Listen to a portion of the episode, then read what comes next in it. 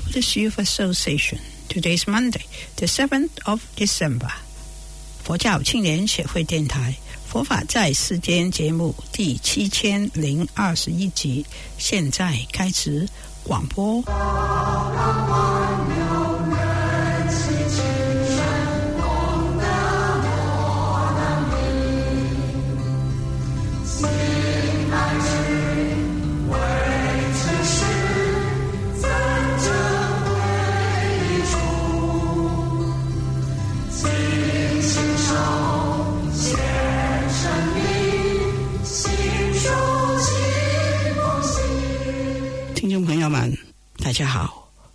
收听《佛法在世间》节目。今天节目继续为大家公播印光大师文钞。我们先来念佛：南无本师释迦牟尼佛，南无本师释迦牟尼佛，南无本师释迦牟尼佛。这个印光大师文超是台湾新弘法师主讲，今天播到第十讲，我们一起来收听。我们要学佛，就是要彻底解决这个生死大事啊！为了要了生脱死，当然你就要发上求佛道、下化众生的菩提心，因为发了菩提心是因，将来才有菩提正果，才能成佛。下手方法就要信愿念佛，求生西方极乐世界。这一段非常重要，因为这一段讲俗谛跟真谛是印光祖师整个教化众生的思想根本。所以，凡是听到祖师的开示或看到文钞，都觉得祖师非常的平实，啊，不会谈玄说妙。闻到法义或看到文钞的人，当下都能够得到真实的利益，这就是印光祖师的威德摄受了。而且祖师他平时非常并不奇特，言行都合一，他以法为重，以道为尊，甚至呢，他根本不会要求名闻利养，他真正有德行的话呢，都会影响别人。当时在民国十一年，就祖师六十二岁的时候，定海县的知县陶在东，曾经呢，曾请大总统编一个匾额，彻悟原名给普普陀山的印光祖师。当时大家都非常的欢喜啊，可是啊，印光祖师却答说：“哎呀，虚空楼阁，自己实在没有德行啊，惭愧不已。那融入是从哪里来呢？”也就是说，一切呢，都像梦幻泡影一样。对祖师来讲，他根本不在乎。这个就是真正有威德的地方。好，请看下面第十二段：显正变额。显正变额，就是在印光祖师那个时代是明末清初。当时呢，好正法非常的衰败，真正能够。听闻到正法的不多，而且到处天灾人祸，国家战乱非常多，民不聊生。不但如此，宗教之内呢也非常邪师说法，数如恒河沙。所以印光祖师面对的有三种压力：第一，教内呢的说法有些根本没有依照经典，那没有深入经藏，所以讲经说法以讹传讹。比如说。他就真正呢，为了龙书净土文三倍九品的论辩，或是说关于在家优婆塞可不可以搭衣的问题，他就有很多的辩论在文抄里。第二，教外的辩论，比方说很多人错把炼丹运气也跟佛教混为一谈，他呢，他就印光祖师就非常的提出佛道。以及佛教跟其他宗教不同的地方。第三，就是呢，关于宋明理学，儒家呢，啊，毁谤因果，不相信佛法而产生的辩论。那印光祖师也苦口婆心的呢，印了很多经论来为他们说明，让大家了解，就是说因果是宇宙人生的真理。宋明理学毁谤因果，毁谤佛法，这是影响中国很深的。那印光祖师配法王真之正印，如来之妙说，所以他就呢显如来的正。希望大家能够把佛法跟其他宗教跟邪法得到正知正见的区别。在这里要补充的说明，就是说有人曾经问印光祖师，就我们学佛的人，对于其他的宗教，好乃至于一贯道，乃至基督教、天主教，应该有什么看法和态度？祖师回回答的非常的圆融。祖师回答说：“假如以正统佛法就近圆满来说，其他的宗教有些不圆满、不就近；有些呢，只是告诉你要升到天上去享天福。可是天道呢，还是在六道轮回之一，对不对？像有些人啊，什么现在一点呢就能够得道啊，就能升天，就以为自己解脱，其实还在六道轮回。所以以佛法的眼光来看，有些宗教不就近、不圆满。”但是退一步想，其他的宗教比世间不相信因果、不相信善恶、不敬畏天地鬼神、这个胡作非为、杀盗淫妄酒的人呢，来的呢已经好的太多太多了。所以其他宗教也有它存在的意义与价值。真正学佛的人要有平等心，要有包容心，要有慈悲心。虽然有些众生他学其他宗教，但以佛法的眼光来看呢，他呀一切众生都有佛性啊，他将来也会成佛呀，所以我们不能这个轻视他。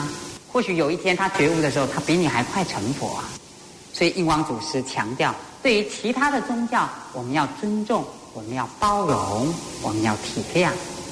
对，因为有些众生呢，可能生生世世修道教，或是修其他的宗教，到积功累德、福德因缘成就的时候，他才能够遇到无上的甚深微妙的佛法。所以我们并不能否定其他的宗教。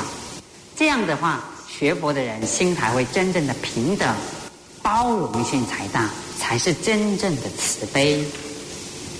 所以印光祖师呢，就给我们一个很圆满的开示。所以我们呢，不可以讲说破邪显正，因为我们破了邪法而显正法的话，你还有邪跟正的对立，这样会很跟众生结冤仇。而我们应该讲显正，邪自然就会消。我们呢，只要把真正佛法的正知正见告诉众生。众生自然自然就会能够有智慧去选择、去判断，不需要去做宗教之间的比较或攻击，甚至辩论。那呢，彼此都得不到真实利益，而会呢大伤元气，对众生绝对不会有好处的。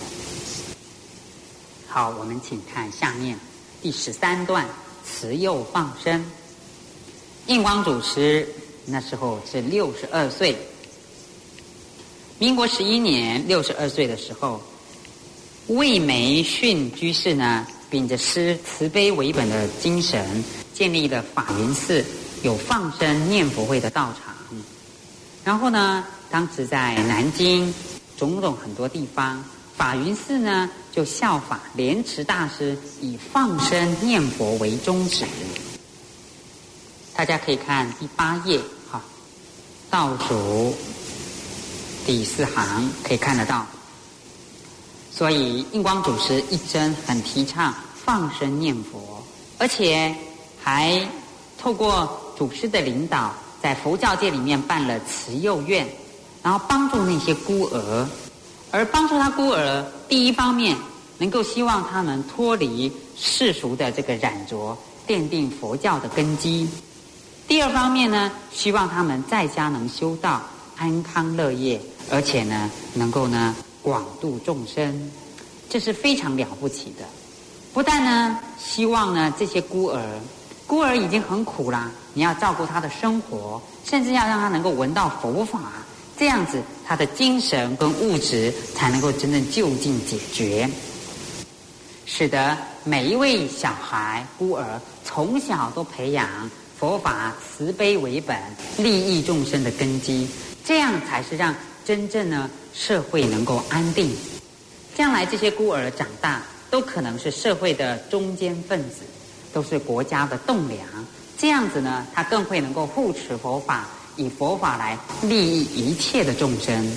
所以印光祖师提倡放生，不要杀生，念佛，而且办佛教的慈幼院，实在是非常高远的见解。因为古人讲“蒙以养正，圣功也”，真正要教育众生，要从教育着手。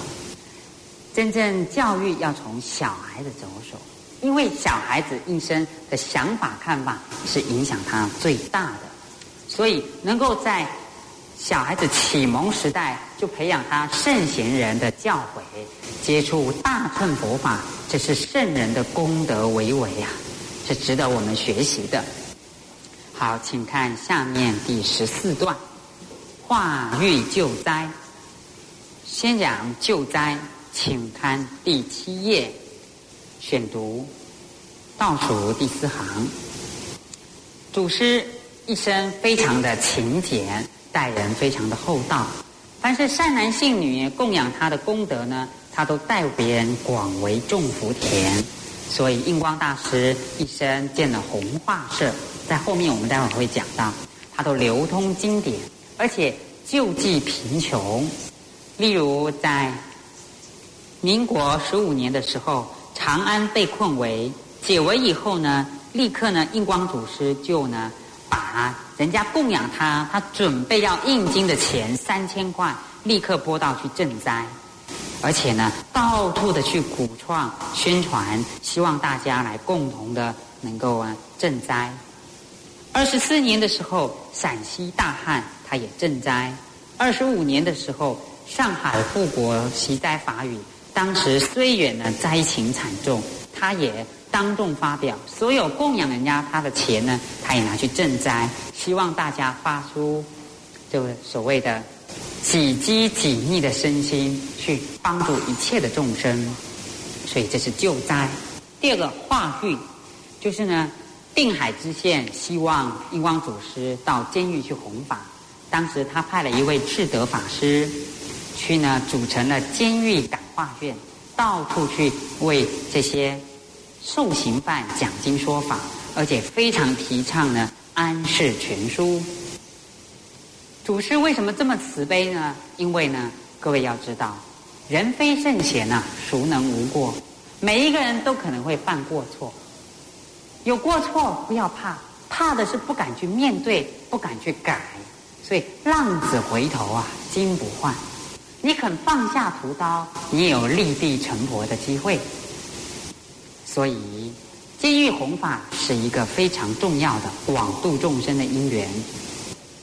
尤其在监狱当中，很多人受了非常的苦难，身心都非常的焦悴。这时候来听闻佛法，是非常得度的因缘呢，是非常殊胜的。所以，印光祖师非常提倡监狱弘法，因为。忏罪念佛也能够往生西方极乐世界，净土法门是非常广大无边的。尤其在三个地方特别的契机，第一个就是医院，就在座各位同修，大家在医院工作，每天一秒钟看到很多婴儿诞生，一秒钟也看到很多人，所以大家对生死啊警觉都非常的高，因为生死心非常切。那当然，净土法门在医院就非常的契机了，因为生死交关，你要叫他参禅学教学密就已经不容易了。唯有靠阿弥陀佛的大愿摄受啊，才能够解脱生死。所以第一个是医院，第二是学校。假如每一个老师都能够学佛，纵使他不是佛教徒，他身心具有慈悲为本的精神，广度一切的众生。用自己的身教言教去影响千千万万的孩子，那这样子也是国家的福报。第三就是监狱，监狱有忏罪的人，他因为自己有造过罪业，他懂得改过，想要向善，那样子生死心、修道心也会更切。所以监狱弘法也是非常契机的。好，请看下面一段十五。报国闭关，就在报国寺闭关。这时候，印光祖师已经七十岁了。大家请翻开文钞选读第十四页。印光祖师他自己呢，一生不收徒弟，也不做住持。他一生在普陀住了三十年，韬光养晦。而且呢，事实上，他虽然不收徒弟，不做住持，但是他的文钞跟他的威德，影响海内外在家出家大众呢，无量无边。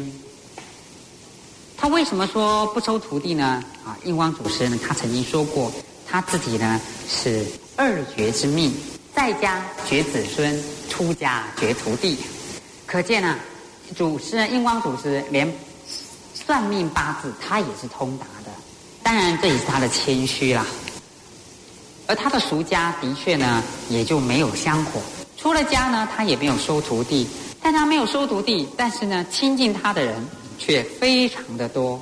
所以他七十岁的时候就被姻缘呢请到呢，因为到处那时候他弘法利生啊，姻缘非常殊胜，找他的人太多了，没有办法。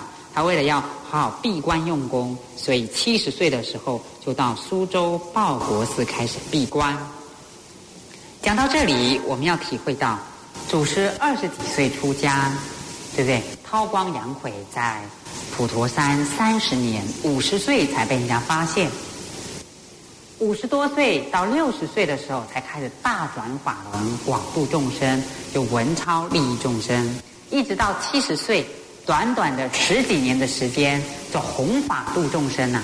时间虽然短，但是影响中国是几百年，甚至到现在。所以各位要了解，真正度众生呐，不用急。真正有德行、有智慧、有道德、有学问，龙天都会推出的。所以在赞叹阿弥陀佛的大慈菩萨发愿文说。十方三世佛，阿弥陀第一，九品度众生，威德无穷极。为什么赞叹阿弥陀佛威德无穷极呢？因为他用九品莲花广度十方一切的众生。十方佛国度里面呢，每个佛都度众生，但唯有阿弥陀佛的愿力最广，一念到十念往生西方极乐世界，都能够保证你成佛。这无上的威德啊，真的是上十方诸佛赞叹，所以叫威德无穷极。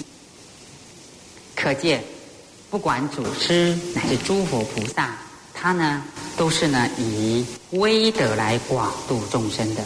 所以我们修学就要在断烦恼、改习气、修福修慧上下功夫。在这里讲到威德，我们看一下，好，第十三页。这个讲一个例子给大家做参考。有一次呢，印光祖师到了苏州报国寺，啊闭关呢。当时呢，那呃房间里有很多的臭虫。结果呢，有人就想说：“哎呀，替帮师傅打扫一下。”结果师傅就说：“不可以。”印光祖师就呵斥，他说自己呢没有德行啊。古来高僧呢根本不怕这些臭虫来干扰，所以他就告诉这些。臭虫说：“你们这些人呢，不要来打岔，你们赶快签单吧，我好好修持。”所以呢，印光祖师就用修持跟威德感召。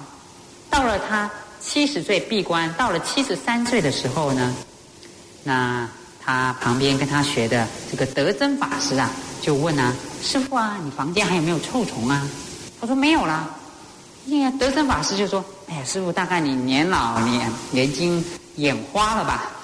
那他说：“我一定真正的祖师呢，他都是用威德来感召众生的，所以呢，他并不用呢像啊要去杀生啊或者赶虫子，自自然然呢虫子自然就走了，这是威德摄化。